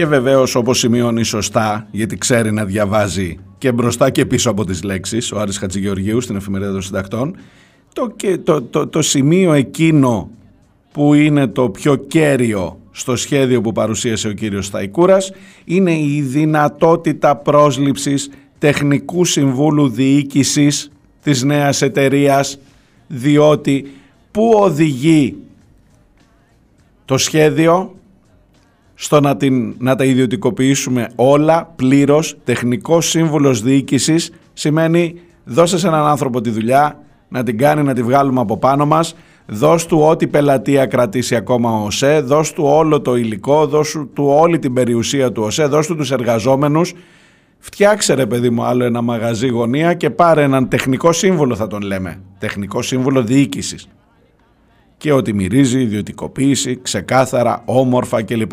Φώναζες εσύ στις πίσω σελίδες, φώναζε η αριστερά, φώναζε η αντιπολίτευση, η, η, η όσο, όσο, η, η πραγματική αριστερή αντιπολίτευση, ότι ρε παιδιά, εκείνη η ιδιωτικοποίηση που κάνατε με το τρίτο μνημόνιο το χειρότερο και μακρύτερο, επί Τσίπρα και πουλήσατε κομμάτι ψωμί 45 εκατομμύρια πουλήσατε την Τρενοσέ και έγινε Hellenic Train που έγινε μετά Hellenic Train και την πουλήσατε στην Ιταλική κρατική που δεν μπορεί να συντηρήσει τους δικούς της σιδηροδρόμους. Και μας έφερε κάτι σαπάκια τρένα και κάτι. Ότι εκείνο το πράγμα ειδικά υπό το βάρος των 57 νεκρών έχει καταρρεύσει στην ουσία και ότι θα έπρεπε την επόμενη μέρα το πρωί αυτούς εκεί να τους στείλεις φυλακή Αντί να σου λένε εμείς δεν είμαστε, εμείς είμαστε υπεύθυνοι να κινούνται τα τρένα. Τι έχει από κάτω, αν έχει τηλεδιοίκηση, δεν είμαστε εμείς. Πάμε και όπου βγει. Αλλά Ιταλικά. Και ενώ φωνάζαμε και λέγαμε, ρε παιδί μου, θα τα πάρεις πίσω τα τρένα. Θα τα πάρεις πίσω να στήσεις ένα μαγαζί να μπορεί να είναι αξιόπιστο. Και δεν απαντούσε. Ο ΣΥΡΙΖΑ δεν απαντούσε αν, αν πιστεύει ότι αυτή θα ήταν η λύση να επαναδιαπραγματευτούμε τη σύμβαση. Ποια σύμβαση είναι κερατάδες αφού έχεις 57 νεκρούς; Στην ερώτηση θα τα πάρετε πίσω δεν απάντησε ποτέ κανένας. Και τώρα έρχεται ο νόμος που λέει όχι μόνο θα τα πάρουμε πίσω, αλλά θα βάλουμε έναν ιδιώτη τεχνικό σύμβουλο διοίκησης να πάρει όλο το μαγαζί Σιδηρόδρομη Ελλάδος που θα έχει και γεωσέ και τρένοσέ και, ε, και ε, εργοσέ και ε, οσέ και σκατά οσέ να τα πάρει να τελειώνουμε. Ε, Τι δεν κατάλαβες, τι δεν κατάλαβες.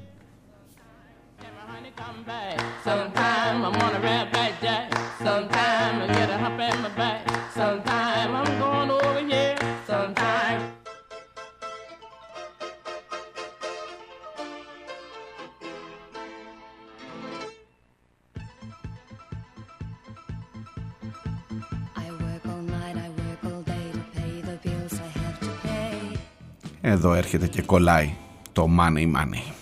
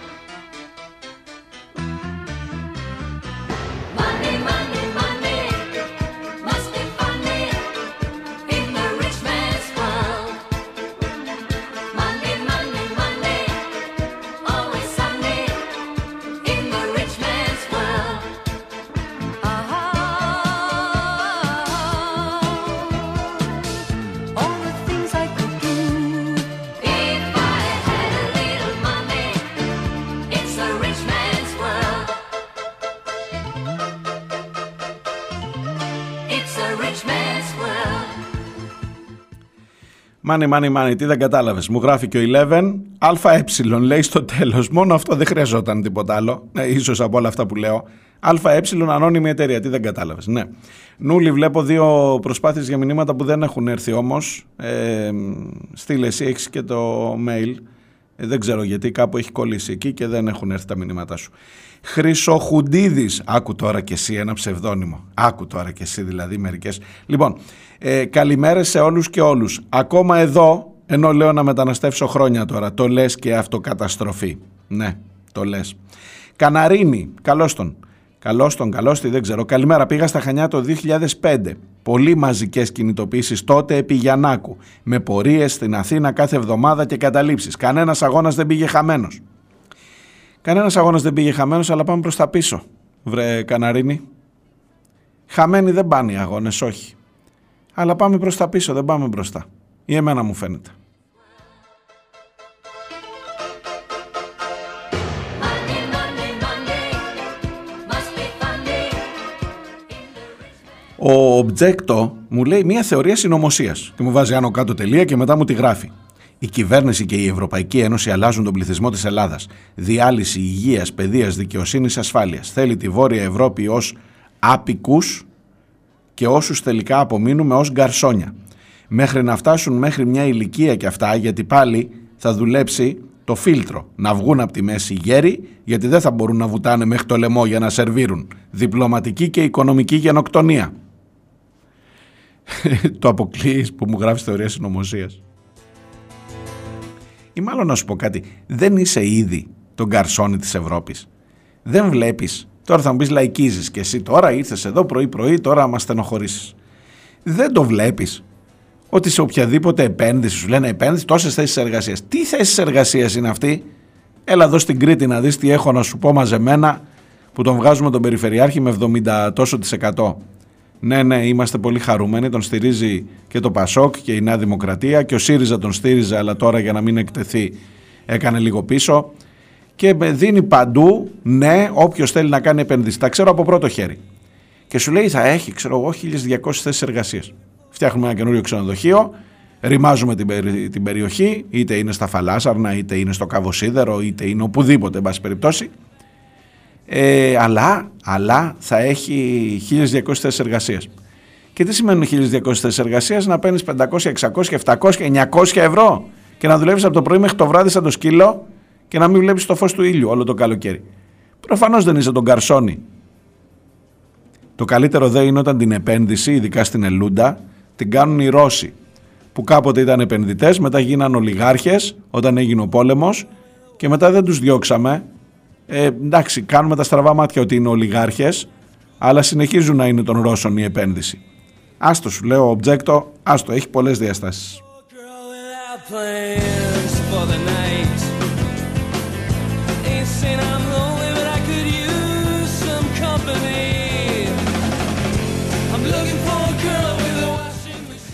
Λοιπόν, Κώστας Μπακογιάννης, το ζητήσατε επειδή εσείς το ζητήσατε, πώς λένε αυτές οι εκπομπές. Επειδή εσείς το ζητήσατε. Παραγγελιά ρε παιδί μου, εδώ είμαι και γι' αυτό.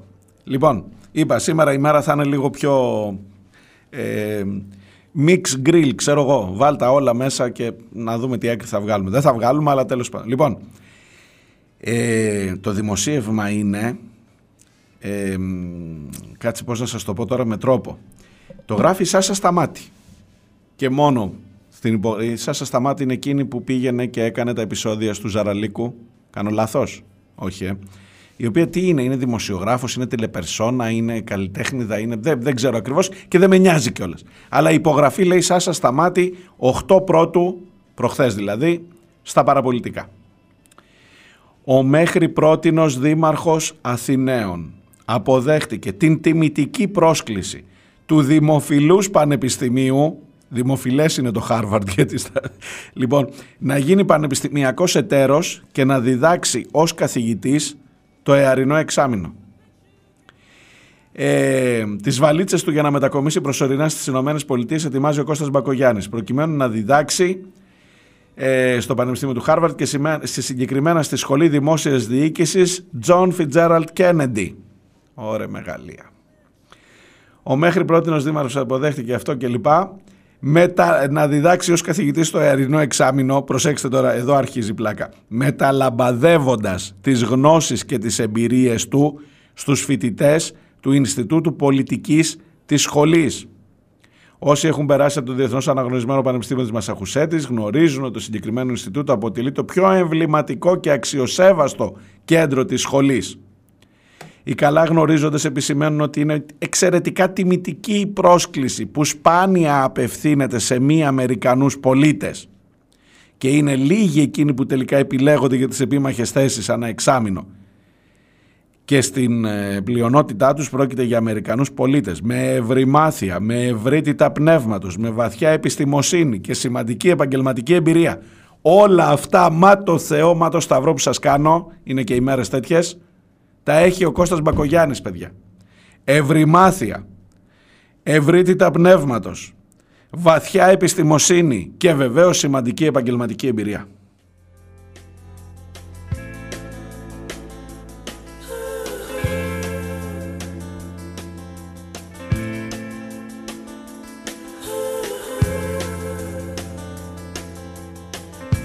Παιδιά τα σάλια δεν μπορείτε να φάτε τι έχει παρακάτω και λέει ότι οι φοιτητές που θα περάσουν την επιβλητική πύλη του Πανεπιστημίου έχουν τη δυνατότητα να διδαχτούν από καθηγητές που είναι ηγέτες κρατών, επιχειρήσεων, υπουργοί, κορυφαίοι αξιωματούχοι, νομπελίστες. Σε αυτό το μοσαϊκό εμπειριών έρχεται να προσθέσει τις δικές του γνώσεις και ο Κώστας Μπακογιάννης.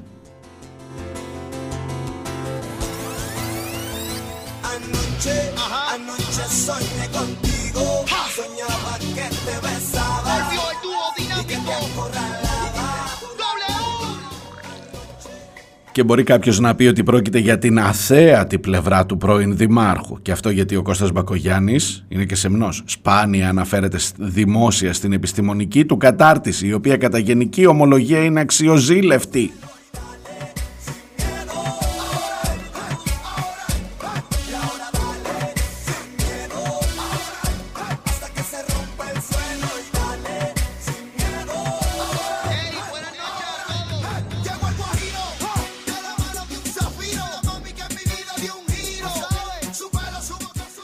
Είναι και ο ίδιος απόφοιτος του Χάρβαρντ, έχει κάνει και, στο, και ένα διδακτορικό στο Πανεπιστήμιο της Οξφόρδης, έχει πολύχρονη εμπειρία στην πολιτική, αυτή θα πάει να μεταλαμπαδεύσει, να τους πει πώς βάλαμε στην αρχή φίνικες, μετά πλατάνια, τελικά τα κάναμε σκάτ.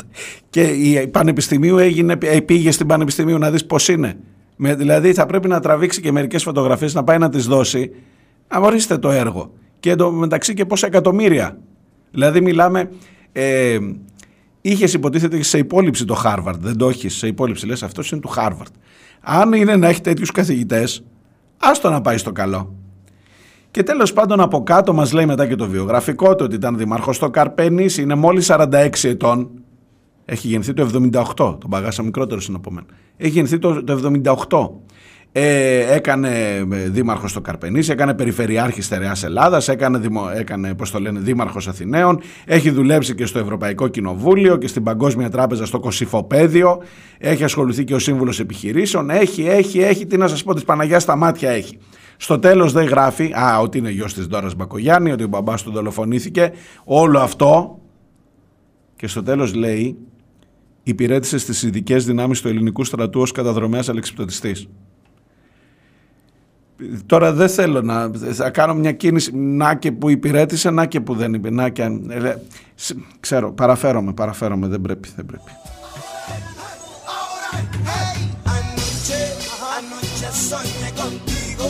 Soñaba que te besaba. Y que te acorralaba. Un sueño contigo. Anoche, anoche soñé contigo. Η θεία Σύση λέει άνεργος είμαι, τρία παιδάκια έχω για τον Μπακογιάννη. Μόνο άνεργος δεν θα μείνει η θεία Σύση, ο Μπακογιάννης. Ε, το, ηγ- το ΙΕΚ της γειτονιάς μου έχει μεγαλύτερο κύρος από το Χάρβαρντ, λέει ο νούμερο 8. Καλημέρα. Διάλειμμα. Έρχομαι σε λίγο. Πάω να βρίσω εκτός μικροφώνου.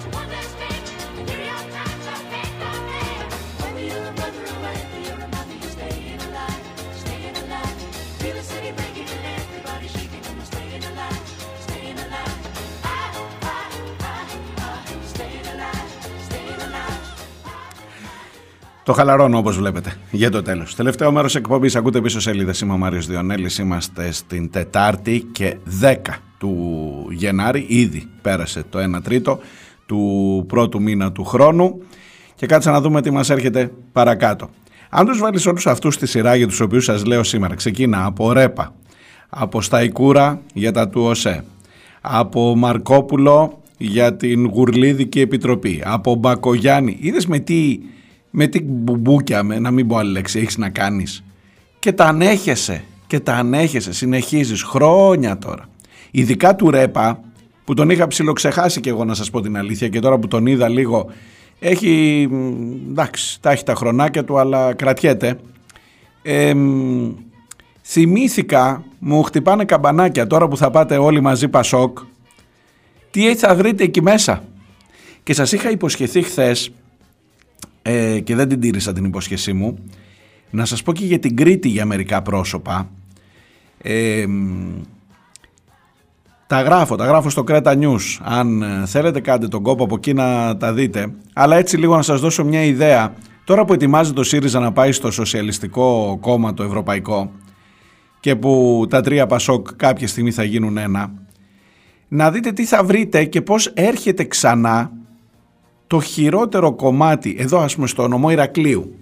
Ο νομός Ηρακλείου δεν είναι τυχαίος νομός, τον λένε Μεγάλο Κάστρο και γιατί είχε τα τείχη γύρω γύρω και λεγόταν Κάστρο ε, στα, ή έχει, τέλος πάντων μην πάω τώρα στα πολύ ιστορικά.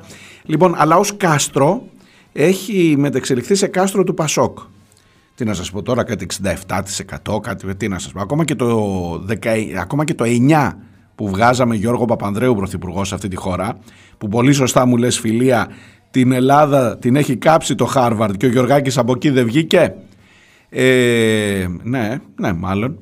Ε, τότε λοιπόν που βγάζει το Ηράκλειο ήταν εκείνο που έδινε 63 παιδιά της 100, 62,7, ο πρώτος νομός, το 2009.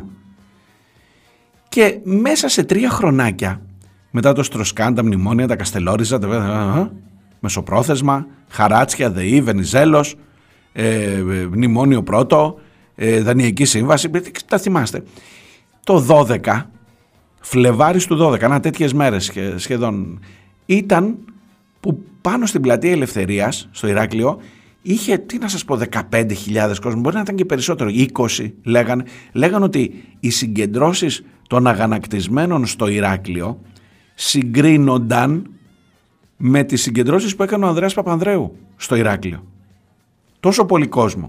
Εγώ δεν ζούσα τότε στο Ηράκλειο, δεν- εγώ θυμάμαι συγκεντρώσεις του Ανδρέα στην Αθήνα. Ήμουνα πάνω σε κάτι πλάτες. Τι έχω περάσει και εγώ, αν σας τα πω άλλη φορά. Λοιπόν, ε, τα θυμάμαι, ναι, πέντε χρονών ήμουν το 81. Λοιπόν, ε, με τους υπολογισμούς Χρήστο, ξέρω ότι κάτι δεν έχει πάει καλά που έλεγα προ- για το πόσο ήμουνα επί Κοντογιαννόπουλου κλπ. Αλλά τέλος πάντων το 81 ήμουνα πέντε. Τα θυμάμαι όμως. Λοιπόν, ε, το 12 το θυμάμαι καλύτερα από το 5.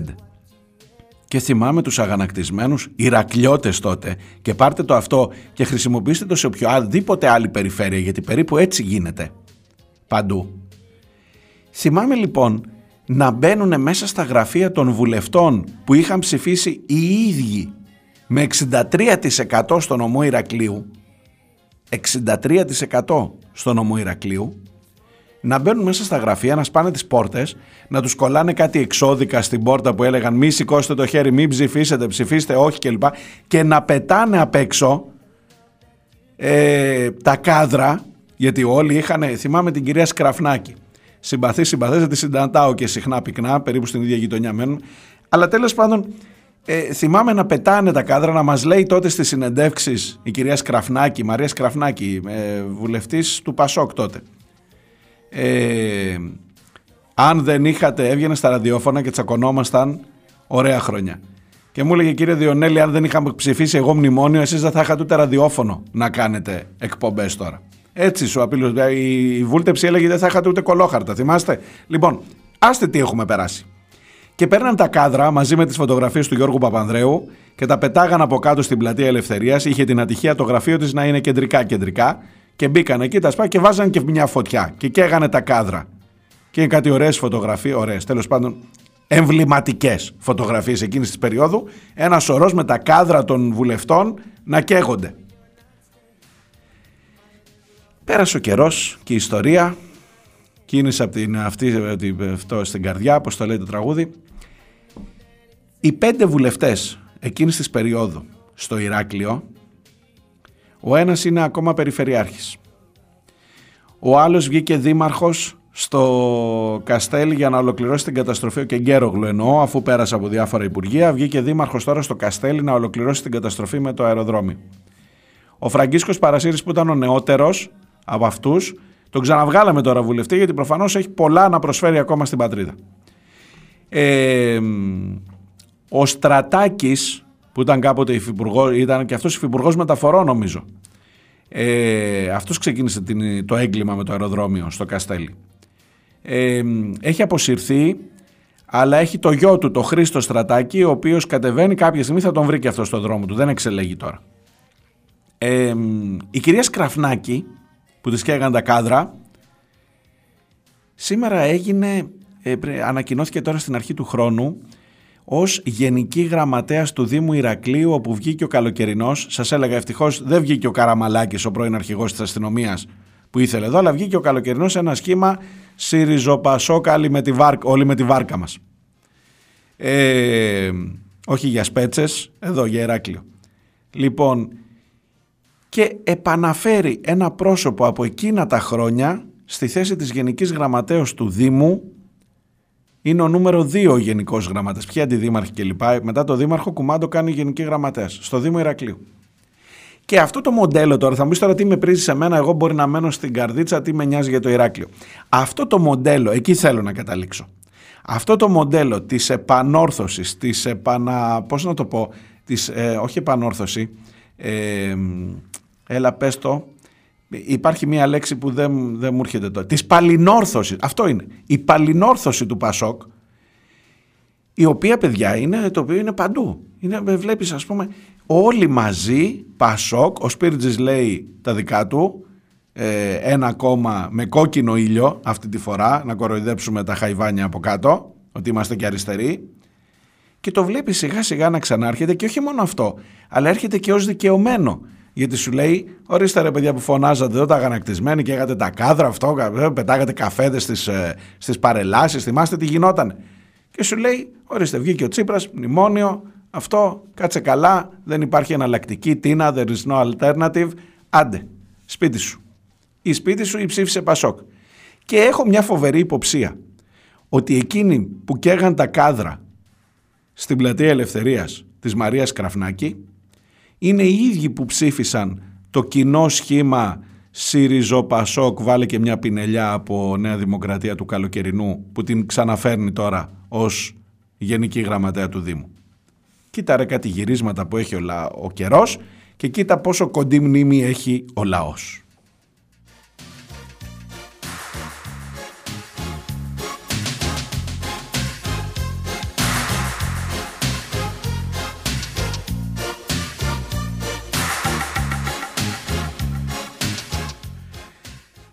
Ε, Θεία Σύση, το πάθημα δεν θα γίνει μάθημα. Τα είπε ο ποιητής. Είναι Φελίνα. Σκραφνάκι, Παρασύρη και Γκέρο Γλουστρατάκης. Όλοι. Δεν ξέρω. Ποιο φούντο. Ποιο φούντο. Ποιο φούντο. Ε, επανέρχονται. Επανέρχονται. Είναι εδώ. Δεν φύγαν ποτέ στην ουσία. Ο νούμερο 8 μου λέει Μας τρολάρεις με το Staying Alive. Μπορείς να το δεις και έτσι. Ναι, μπορείς.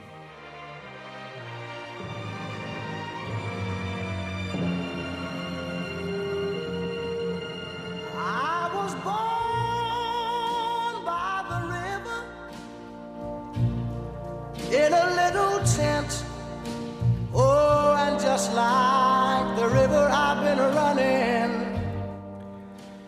Πάντως μία πίκρα, για να γυρίσω στα του Μπακογιάννη και να τελειώσω, έβγαλε η Αλεξία Εύερτ.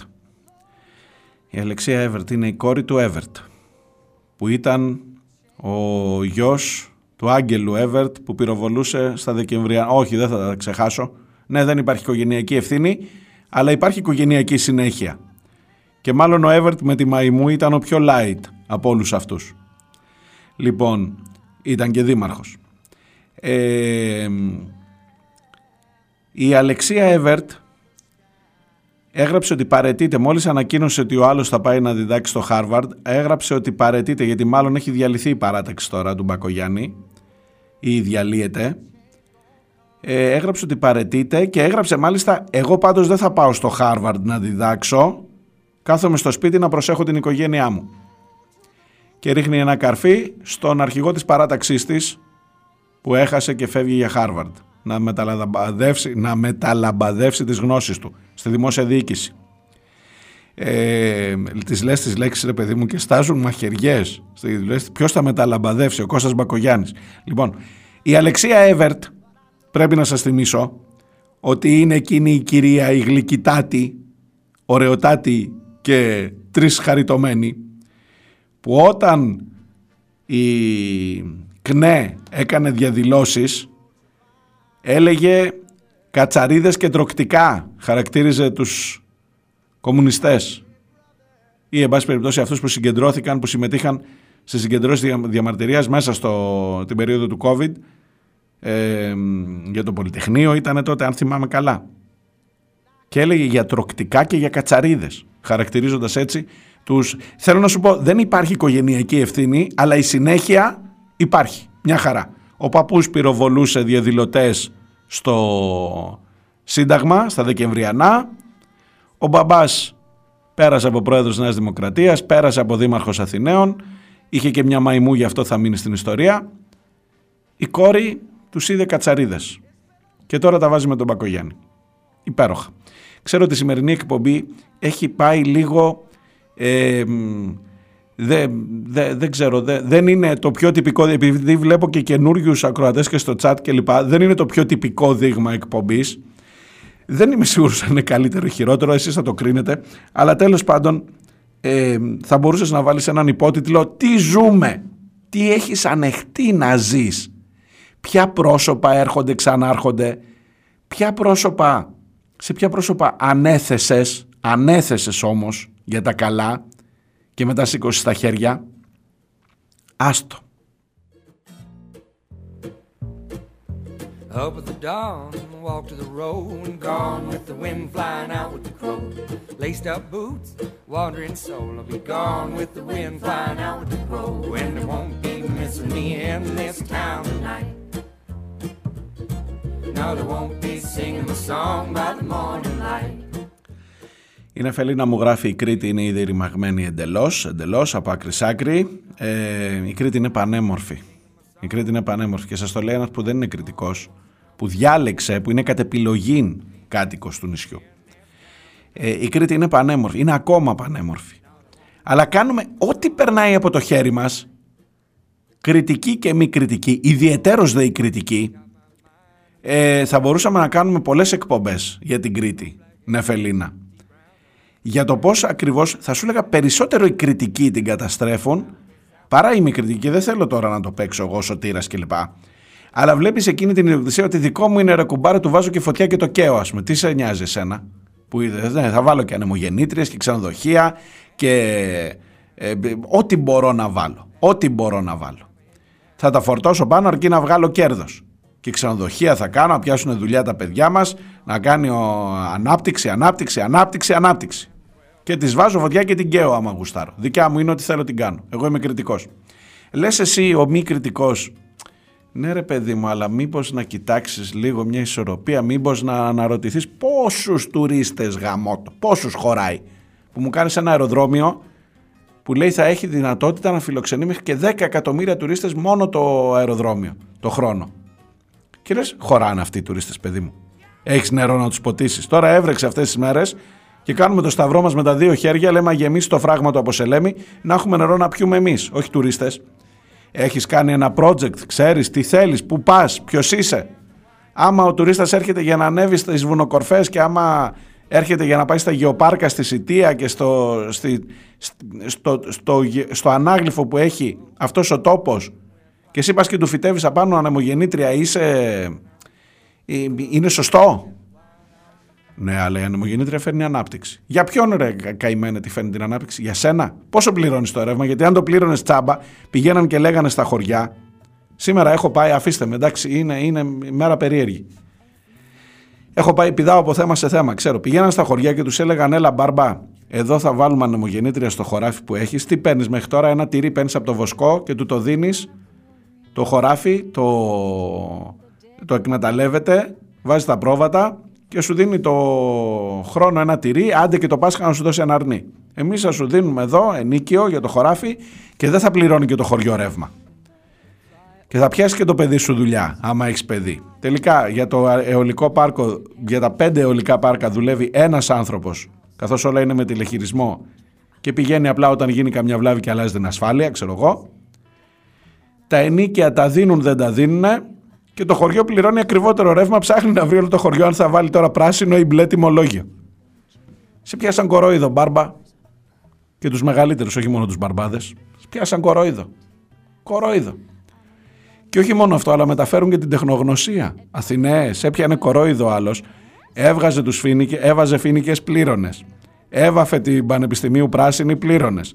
Έβγαζε τους φίνικες να βάλει παγκάκια, πλήρωνες. Έβγαζε τα παγκάκια που κεγόταν ο κόλος σου εκείνα τα σιδερένια στην πλατεία Συντάγματος, ξαναπλήρωνες. Μετά έφερε πλατάνια. Ή έλεγε ότι θα φέρει πλατάνια. Τα έφερε τελικά. Το έχασα αυτό. Ξαναπλήρωνες όμως εσύ. Και τώρα πάει στο Χάρβαρντ να διδάξει δημόσια διοίκηση. Πώς διοικούν μια πόλη. Έρε τι ωραία που περνάμε.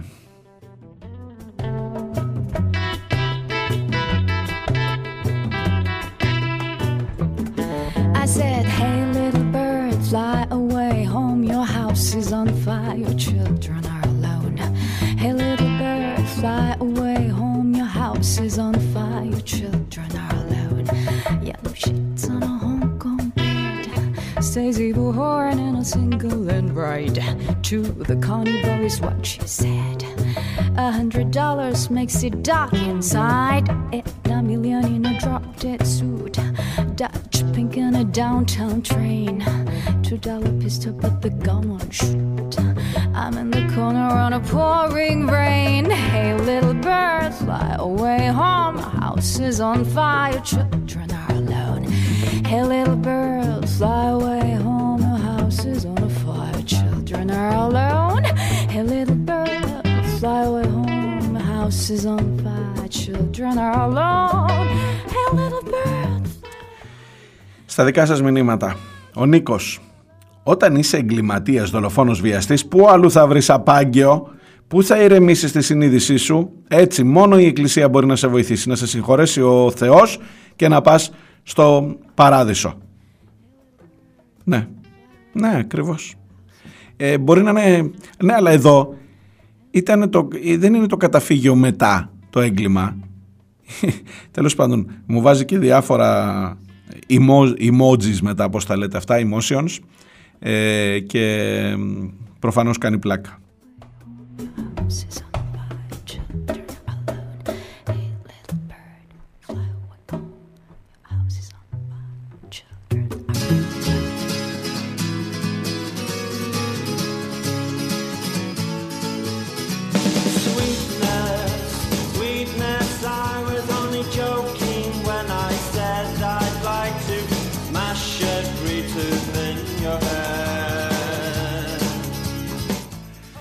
Ο φίλος ο Γιώργος ε, μου γράφει για την ε, υπόθεση των προσλήψεων που ανακοίνωσε το ΕΚΑΒ, προκήρυξη για το ΕΚΑΒ, 155 άτομα.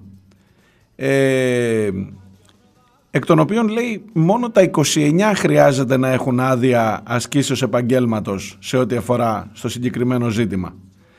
Ε, μου κάνει λέει, είναι από την Κρήτη ο Γιώργος, ε, να σου πω ότι από αυτές τις θέσεις ε, που πήρε το ΕΚΑΒ σε όλη την Ελλάδα δεν πήρε ούτε μία στην Κρήτη. Ανανεώσανε το νόμο που υποχρεώνουν τους στρατιωτικούς να πηγαίνουν σαν οδηγίες στενοφόρων στα κέντρα υγείας μέχρι το καλοκαίρι.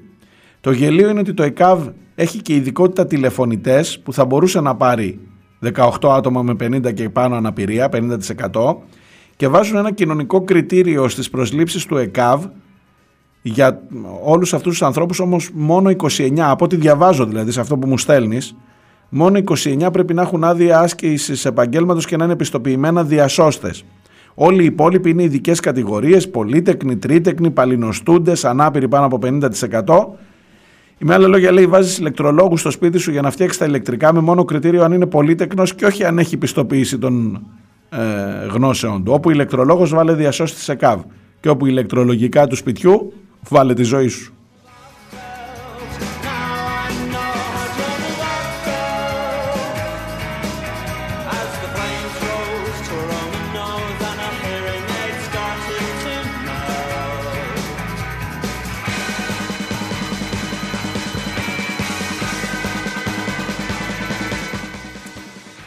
Η κριτική φταίνε για το πώς κατάντησε η Κρήτη. Ήταν παράδεισος, μου γράφει η Νεφελίνα. Ε, πηγαίνουμε προς το τέλος. Η αυριανή μέρα είναι μέρα κινητοποιήσεων.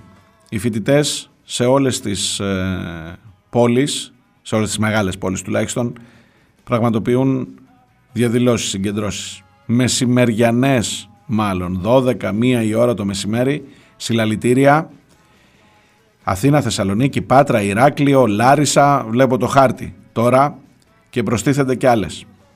Εννοείται ότι αύριο θα είναι το κεντρικό θέμα οι κινητοποιήσεις αυτές. Εννοείται ότι αν μπορείτε και θέλετε να θέλετε να, συμμετάχ- να συμμετάσχετε ακόμα και αν ξέρεις ότι θα ψηφιστεί το νομοσχέδιο για τα ιδιωτικά πανεπιστήμια. Ε, διάβασε λίγο δες και το άρθρο του Χατζηστεφάνου που μου στείλατε χθες και το άρθρο ε, που περιγράφει, μια έρευνα που περιγράφει πόσο δραματικά ε, δεσμεύομαι αύριο να το δούμε λίγο πιο αναλυτικά αυτό πόσο δραματικά έχει μειωθεί η κρατική χρηματοδότηση στα πανεπιστήμια τα τελευταία χρόνια και το πώς μεθοδικά έχεις απαξιώσει κάτι για να το κάνεις τελικά ιδιωτικό ή για να φέρεις και τα ιδιωτικά τα οποία λέει ο Πιερακάκης θα σημάνουν την αύξηση και του επίπεδου και των δημόσιων πανεπιστήμιων και ότι ο ανταγωνισμός θα λειτουργήσει και μπλα μπλα μπλα. Να. Το πώς έχεις ρημάξει πραγματικά τα δείχνουν μελέτες. Οι αριθμοί λένε την αλήθεια αρκετές φορές. Δεσμεύομαι να το δούμε αυτό λίγο πιο αναλυτικά αύριο. Για το πώς έφτασες τα δημόσια πανεπιστήμια εδώ και για το τι φέρνεις μετά με τα ιδιωτικά. Λοιπόν αυτά για σήμερα. Συγγνώμη λίγο για το mix grill και όλο αυτό. Δεν, δεν ευελπιστώ ότι τα βάλαμε σε μία τάξη, σε μία σειρά. Ε, ατάκτο ερημένα λίγο και, και εγώ έχω πρόβλημα έτσι όπως μας έρχονται οι κατραπακές. Αλλά ξέρω εγώ και εγώ εδώ μαζί σας, ε, όλοι μαζί τα αντιμετωπίζουμε. Ξέρω εγώ, κάνω ό,τι, ό,τι μπορούμε ο καθένας. Γεια, θα τα πούμε αύριο.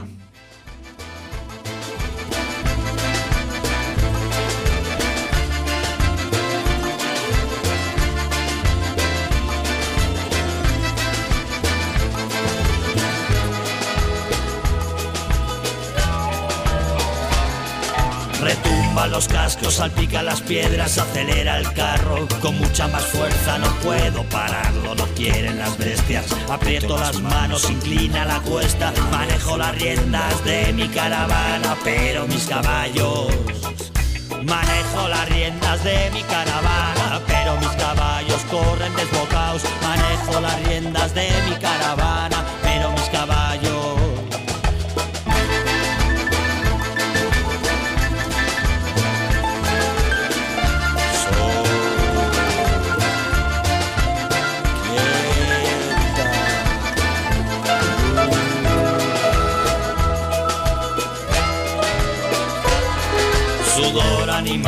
verde pradera, rojo amapola que pende de un hilo, es la flor de mi vida que se quema en verano, florece y marchita con el sol que acaricia suave, suave va quemando